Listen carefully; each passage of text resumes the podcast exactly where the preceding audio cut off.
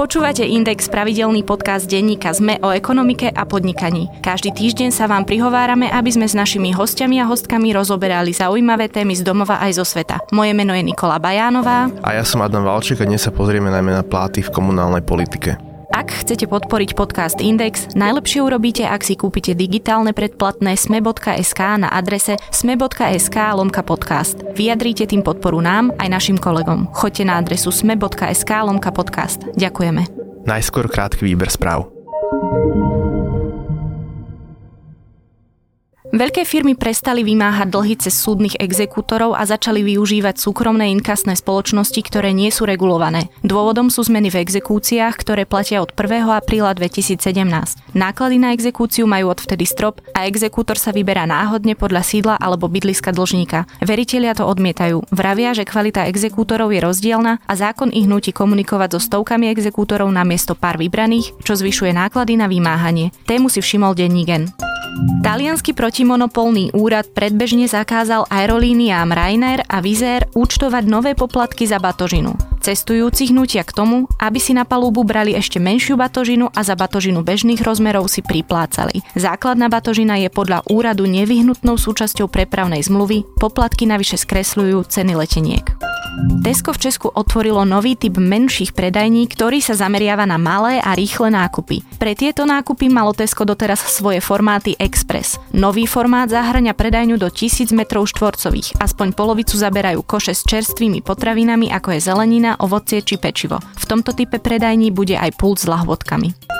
Spoločnosť Pepsi môže prevziať karlovarské minerálne vody, ktoré vyrábajú matony či magnéziu. Obchod odobril aj Český protimonopolný úrad, už skôr ho schválili úrady na Slovensku a v Maďarsku. Rakúsko čoskoro umožní elektromobilom jazdiť 130 km rýchlosťou na úsekoch diálnic, kde je pre bežné auta so spaľovacím motorom maximálne rýchlosť 100 km za hodinu. Týka sa to asi 440 km ciest. Viac podobných správ nájdete na sme.sk. V sobotu sú komunálne voľby a preto sme si vybrali na najvyššiu aktuálnu tému a to je financovanie predstaviteľov samozpráv obcí. Budeme sa o nej rozprávať s Martinom Kolárikom, výskumníkom z inštitútu SGI a dnešný rozhovor povediem v podstate sám bez e, Nikoly, pretože Nikola je kolegyňou e, Martinovou v inštitúte SGI.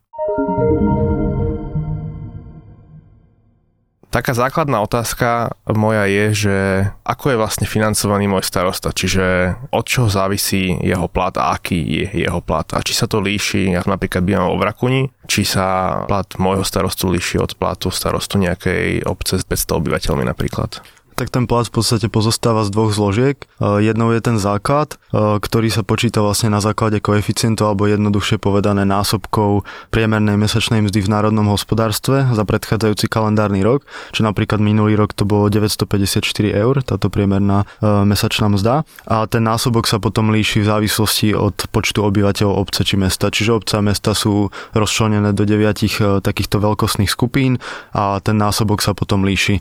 Myslím, že v tej najnižšej skupine e, to bolo donedávna teda 1,45 e, násobok e, priemernej mesačnej mzdy a ten najvyšší dosahoval myslím takmer štvornásobok. Čiže vlastne aj v tých najmenších obciach by to malo byť minimálne vyššie jeden násobok priemernej mzdy v národnom hospodárstve. To samozrejme áno.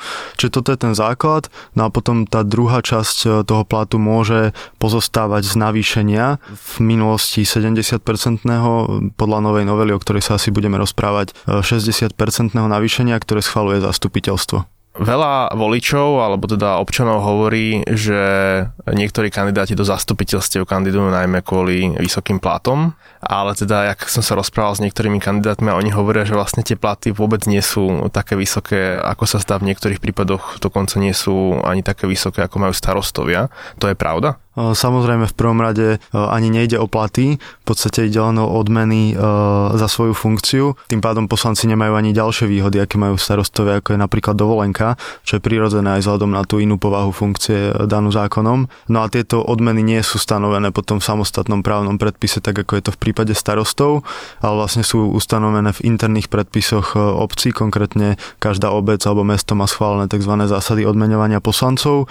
No a tam je už presne stanovené, že za čo a koľko dostávajú poslanci odmenu, pričom donedávna to bolo ponechané úplne na samotné zastupiteľstva, ktoré teda schvalujú tieto zásady a v podstate tam nebola žiadne ohraničenie tej najvyššej sumy, ktorú poslanec mohol za mesiac dostať. To sa zmenilo vlastne novelou zákona o obecnom zriadení ešte v apríli tohto roka.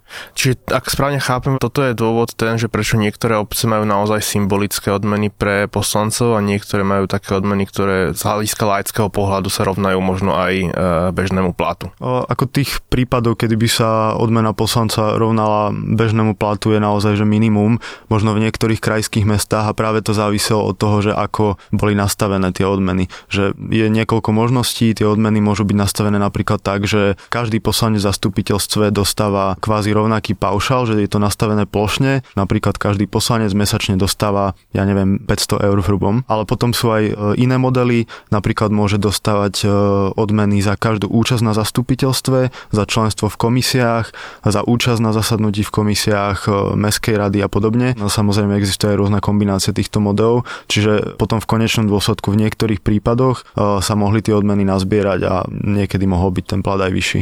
Keď sa bavíme o plate starostu, myslím, že ste hovorili 1,4 násobok priemernej v národnom hospodárstve. Mne sa to laicky zdá veľmi nízka hodnota vzhľadom na to, že keď si predstavím, ja neviem, firmu s 20 tisíc zamestnancami, tak plat e, CEO firmy s 20 tisíc zamestnancami e, súkromnej e, sa pohybuje v rádovo 100 tisícach eur ročne, môže presiahnuť aj milióny. V štátnej firme je to rádovo menej.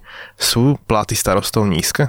Presne tak, ako ste povedali, tak ani zďaleka samozrejme nedosahujú výšku platov na vysokých manažerských pozíciách v súkromnom sektore. Tam ešte treba poznamenať, že ten 1,45 e, násobok, tak to sa bavíme vtedy o malých obciach, čiže do 500 obyvateľ v tých ďalších veľkostných kategóriách je už ten násobok vyšší, ale samozrejme každopádne to nedosahuje tú výšku platov v súkromnom sektore. Teraz sa možno ozvali aj kritici v súvislosti s tou novelou, že boli tie základné platy zvýšené o 10%. Konkrétne túto časť novely napríklad nepovažujem za problém, lebo naozaj, že tá starostovská pozícia je vysokou exekutívnou, vysokou manažerskou pozíciou e, s veľkou mierou zodpovednosti a s nutnosťou vlastne koordinovať veľa rôznych oblastí a preto si zaslúži určite aj tú adekvátnu odmenu a teda nedosahuje zatiaľ ani zďaleka tie platy súkromného sektora. A dneska je e, zavedené nejaké postupné zvyšovanie platov starostov alebo sa to rieši ad hoc? E, rieši sa to ad hoc, neexistuje nejaké automatické navýšenie na základe inflácie, ale vlastne už ten samotný vzorec, ako je to nastavené zákonom, počíta s tým, že tie platy sa zvyšujú, pretože aj tá priemerná mesačná mzda v hospodárstve sa neustále zvyšuje, čiže tým pádom vlastne každý rok môžeme pozorovať zvýšenie v tých reálnych platoch. Spomínali ste, že vlastne odmenu k platu starostu schvaluje zastupiteľstvo. Je to takto správne nadstavenie, pretože v podstate pre mňa to vytvára riziko nechcem povedať, že politikárčenia, ale proste v niektorých situáciách si viem predstaviť, že to zastupiteľstvo bude trestať toho starostu, pokiaľ mu nepôjde po ruke. No je to presne tak, ako hovoríte. Ono to, že to schvaluje zastupiteľstvo je jeden problém, ale dal by sa vyriešiť aspoň tým, že by sa okrem toho nastavili aj nejaké kritéria, na základe ktorých to obecné zastupiteľstvo môže navýšiť plat. Dneska ich nemáme. Nie, momentálne je to čisto na ľubovoli zastupiteľstva, pričom to navýšenie alebo návrh navýšenia nemusí nejakým spôsobom odôvodniť. Nemáme síce na to nejaký systematický výskum, že na základe čoho sa zvyšujú platy, respektíve, e, že či je to zvýšenie pravidelnejšie alebo vyššie tam, kde má teda starosta politickú podporu, ale na prvý pohľad je zrejme, že to tak e, bude a že ten plat alebo výška platu závisí práve od toho, ako sú nastavené tie vzťahy so zastupiteľstvom, či je tam politická spolupráca alebo naopak e, sú tam nejaké animozity. No a práve toto odmeňovanie, respektíve toto navyšovanie platu je aj najslabšou stránkou súčasnej podoby zákona a vlastne to by mala ako prvé e, nejaká novela tohto zákona riešiť. Je podľa vás medzi nízkym platom alebo celkohodnotou platu vzťah s mierou ochoty funkcionára nahovoriť sa na korupčné správanie? To je veľmi ťažká otázka určite existuje na to veľa výskumov. Musím sa priznať, že ich nemám nejak e, dopodrobne naštudované. V podstate rozlišujeme dva druhy korupcie alebo korupčného správania. Jedno je tzv. znúdze, myslím, že to nie je ten odborný pojem, ale v podstate to znamená presne to, že ten plat, klasický príjem nie je dostatočný a preto si ho tí volení funkcionári e, musia napríklad nejakým korupčným správaním doplniť v úvodzovkách. A druhým typom je tzv. out of grid po anglicky, čiže z nenažánosti a v takom prípade e, by nepomohlo ani navýšenie platov, pretože teda tá motivácia toho korupčníka je iná. Vy ste spomínali na začiatku a viackrát vlastne v odpovediach, že bola nejaká novela zákona. O aké novele sa vlastne rozprávame? V podstate myslím pred dvoma týždňami e, prešla teda parlamentom e, novela zákona o platových pomeroch starostov. Je účinná vlastne od 1. decembra e, tohto roka, čiže za pár dní vlastne vstúpi do účinnosti. V tejto novele vlastne jednak sa zvyšujú tie násobky, podľa ktorých sa vypočítava ten základný plat starostov. V priemere to myslím o 10% približne to navýšenie, čiže v tom nevidím nejaký problém. Druhou časťou tej novely je vlastne zníženie toho možného navýšenia zo strany zastupiteľstva z tých 70% na 60%, čo je skôr kozmetická zmena a nerieši ten zásadný problém toho, že ako je vôbec to navyšovanie nastavené a že je teda úplne závislé od ľubovole zastupiteľstva. No a potom tretia vec, ktorú tá novela prináša, je, že mení sa vlastne odstupné e, starostov pri e, skončení vo funkcii. Či starostovia majú odstupné? Bohužiaľ to je tak, ja mám na to veľmi vyhranený názor, že nič také ako odstupné by nemalo existovať. A prečo vlastne existuje? Lebo nerozumiem, ten starosta je zvolený presne dopredu určené obdobie. Presne tak, je to absolútne nelogické. Ako treba si uvedomiť, že uh, aj pri novelách uh, zákona o obecnom zriadení, aj pri tejto novele uh, má najväčšie to slovo, alebo čo s tým iniciátorom tých novel je Združenie miest a obcí Slovenska. Čo musíme povedať posluchačom, že je asi jedna z najsilnejších lobistických organizácií v tejto krajine. Presne tak, ktorá má teda priamy kontakt na ministerstvo vnútra a v podstate e, toto združenie, aj keď tomu ten názov úplne nenapovedá, tak e, obhajuje záujmy práve hlavne starostov e, a primátorov miest a obcí a vlastne poslanci napríklad nemajú nejakú alternatívu voči tomuto, že nemajú nejaké podobné zoskupenie, ktoré by tvorilo protiváhu. Práve preto väčšinou posilňujú akékoľvek zmeny a novely postavenie starostov a primátorov a vlastne aj preto tam existuje v zákone niečo také, ako je odstupné starostov. Teraz budem diabol advokát, nemôže byť argument za odstupné to, že treba nejak nahradiť starostovi, ktorý odchádza z funkcie, ako keby stiažené uplatnenie na trhu práce v nejakom obmedzenom čase? Že on asi hneď e, z úradu nejde do súkromnej sféry. Toto je asi možný argument, ktorý by použil aj ZMOS, ale nemyslím si, že by sme takto mali postupovať, pretože jednak nemyslím si, že väčšina starostov a primátorov má problém nejaký veľký sa uplatniť potom, ako skončia v tejto funkcii. Predsa len je to prestížna funkcia a tak to berú často aj súkromný sektor, ktorý vie, že ide o manažovanie teda veľkého množstva rôznych oblastí a zároveň vyššieho počtu ľudí, čiže myslím si, že to uplatnenie je dobré. No a zároveň, e, ako ste spomenuli, tak e, v podstate každý e, kandidát dopredu vie, že do čoho ide, dopredu vie, že aká je dĺžka toho funkčného obdobia, čiže vie, že po tých 4 rokoch áno, môže kandidovať znova, ale prakticky by mal rátať s tým, že môže skončiť v tej funkcii a to odstupné, tak ako bežne funguje v súkromnom sektore napríklad, tak tá bežná úloha tu vôbec nie je naplnená, čiže to odstupné nedáva žiadny zmysel. A aké bolo a aké je vlastne po novele? Do tej novely vlastne bolo vo výške troch mesačných platov plošne, pokiaľ teda ten starosta bol aspoň 6 mesiacov e, v starostovskej pozícii. Po novom e, to závisí práve od dĺžky funkčného obdobia, čiže po tých 6 mesiacoch je to vo výške dvoch mesačných platov, po jednom volebnom e, období je to vo výške troch, po dvoch volebných obdobiach je to vo výške troch mesačných platov a po troch a viac volebných obdobiach je to už vo výške 5 mesačných platov. Keď sa bavíme o tom, že vlastne poslanci nemajú platy, ale odmeny, keby som chcel ísť e, do zastupiteľstva, čo si mám predstaviť vlastne pod robotou? Lebo teda asi aj téza o odmeňovaní, že nemajú platy, ale odmeny vychádza z toho, že to je akýsi side job pri nejakej e, oficiálnej robote toho poslanca. Áno, je to tak, vlastne e, aj zákon samotný s tým ráta, že teda poslanec bude fungovať aj bežne v nejakej svojej e, práci. Preto je napríklad aj v zákone stanovené, že pokiaľ zamestnávateľ tým utrpí kvázi nejakú škodu, že poslanec sa musí napríklad zúčastniť zasadnutia zastupiteľstva alebo komisie, tak e, môžu byť tomu zamestnávateľovi vyplatené nejaké náhrady za tú ušlú robotu alebo ušlý zisk. No a v podstate tá práca je výrazne iná, má výrazne iný charakter ako v prípade tej starostovskej pozícii, teda ráta sa s tým, že ten poslanec sa tomu bude venovať e, skôr niekoľkokrát do mesiaca, dajme tomu, ako tie samotné zasadnutia zastupiteľstva musia byť minimálne zo zákona raz za tri mesiace, väčšinou hlavne vo väčších mestách je to teda e, určite častejšie, plus teda ten poslanec, aby sme si to nepredstavovali tak, že jediná úloha toho poslanca je vlastne priznať to zastupiteľstvo a zahlasovať. Jednak e, dobrý poslanec by si mal všetky tie materiály študovať k zastupiteľstvu, čo teda je časovo pomerne náročná robota a zároveň množstvo poslancov býva teda členmi rôznych komisí pri zastupiteľstve alebo prípadne Mestskej rady, obecnej rady, ak je vytvorená. Plus majú aj nejaké kvázi ceremoniálne úlohy, možné ako je napríklad sobašenie. Rešpektuje toto nadstavenie reálny stav, lebo proste mne sa zdá, že toto môže ako ideálne fungovať skôr v menších obciach, že to nie je pre toho poslanca záťaž a môže on fungovať popri normálnom zamestnaní.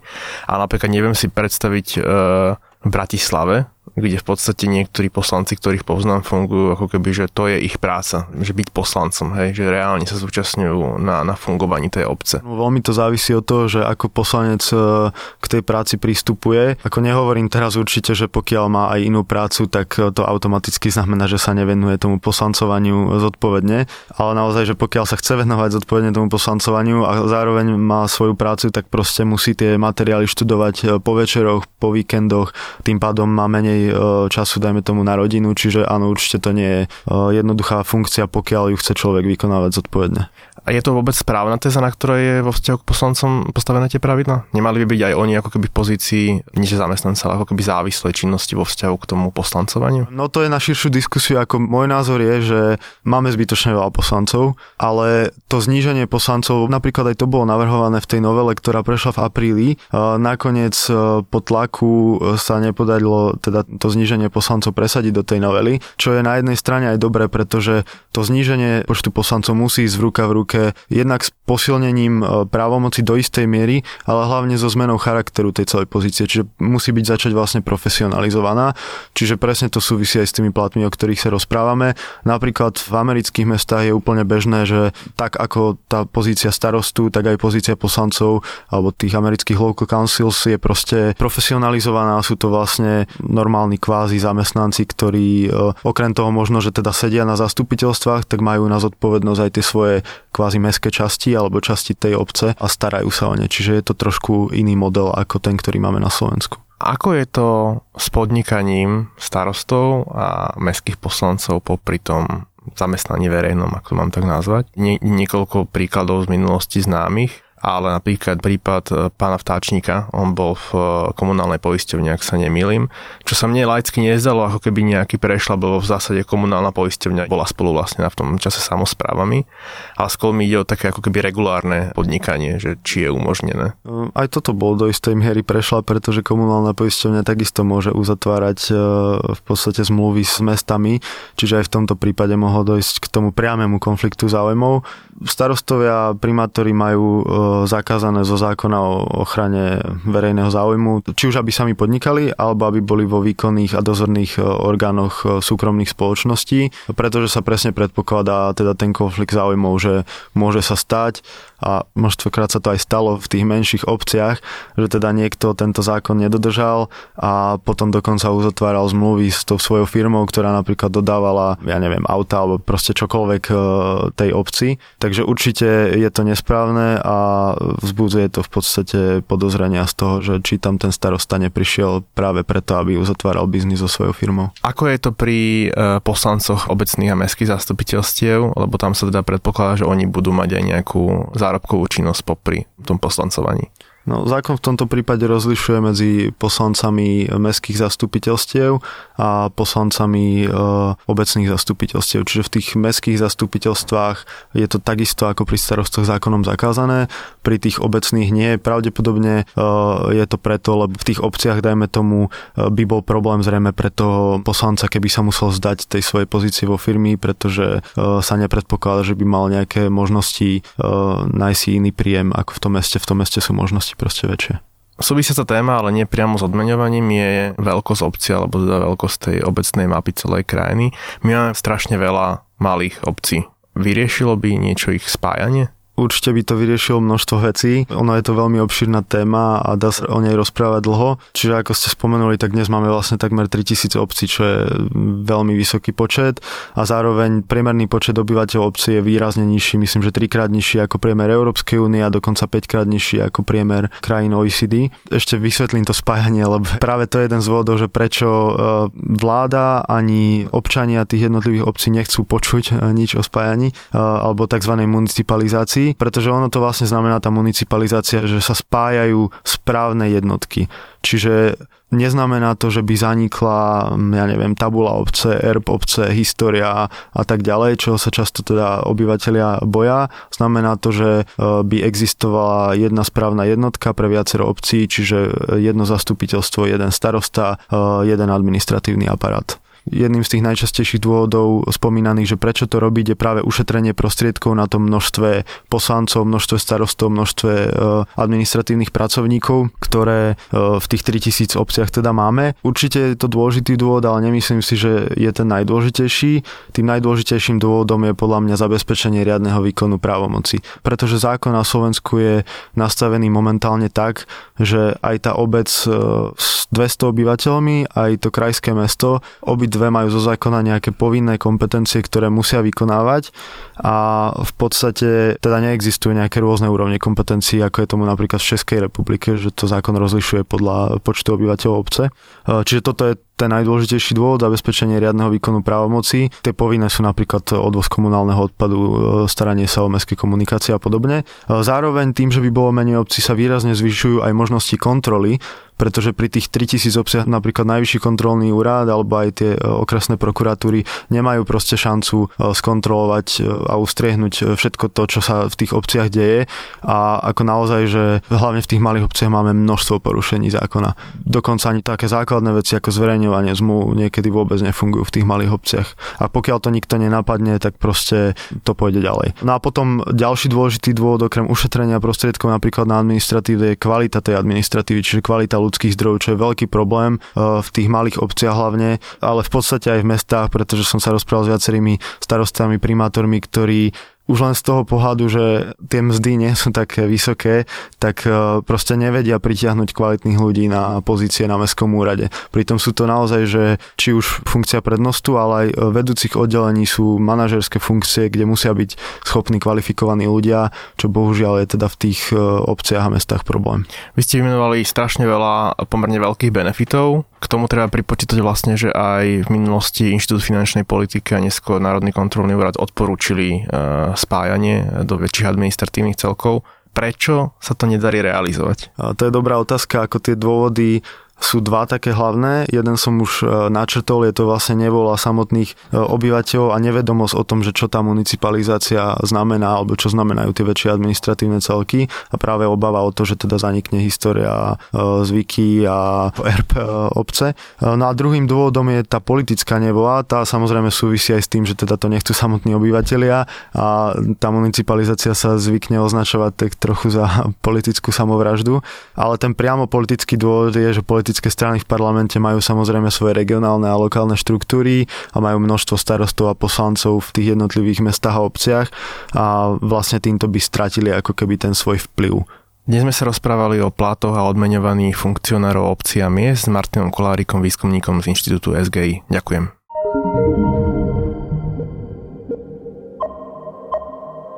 Podcast Index vychádza každý týždeň vo štvrtok. Prihláste sa na jeho odoberanie vo svojej podcastovej mobilnej aplikácii na platformách Google Podcasty, Apple Podcasty alebo Spotify. Všetky diely, ako aj odkazy na témy, o ktorých hovoríme, nájdete na adrese sme.sk lomka index. Ak sa vám podcast páči, môžete ho ohodnotiť. Ak nám chcete poslať pripomienku, môžete sa pridať do podcastového klubu Sme na Facebooku alebo nám napísať e-mail na adresu index.sme.sk. Na tvorbe podcastu Index sa podielal Matej Ohrablo. Moje meno je Nikola Bajánová. Ja som Adam Valček.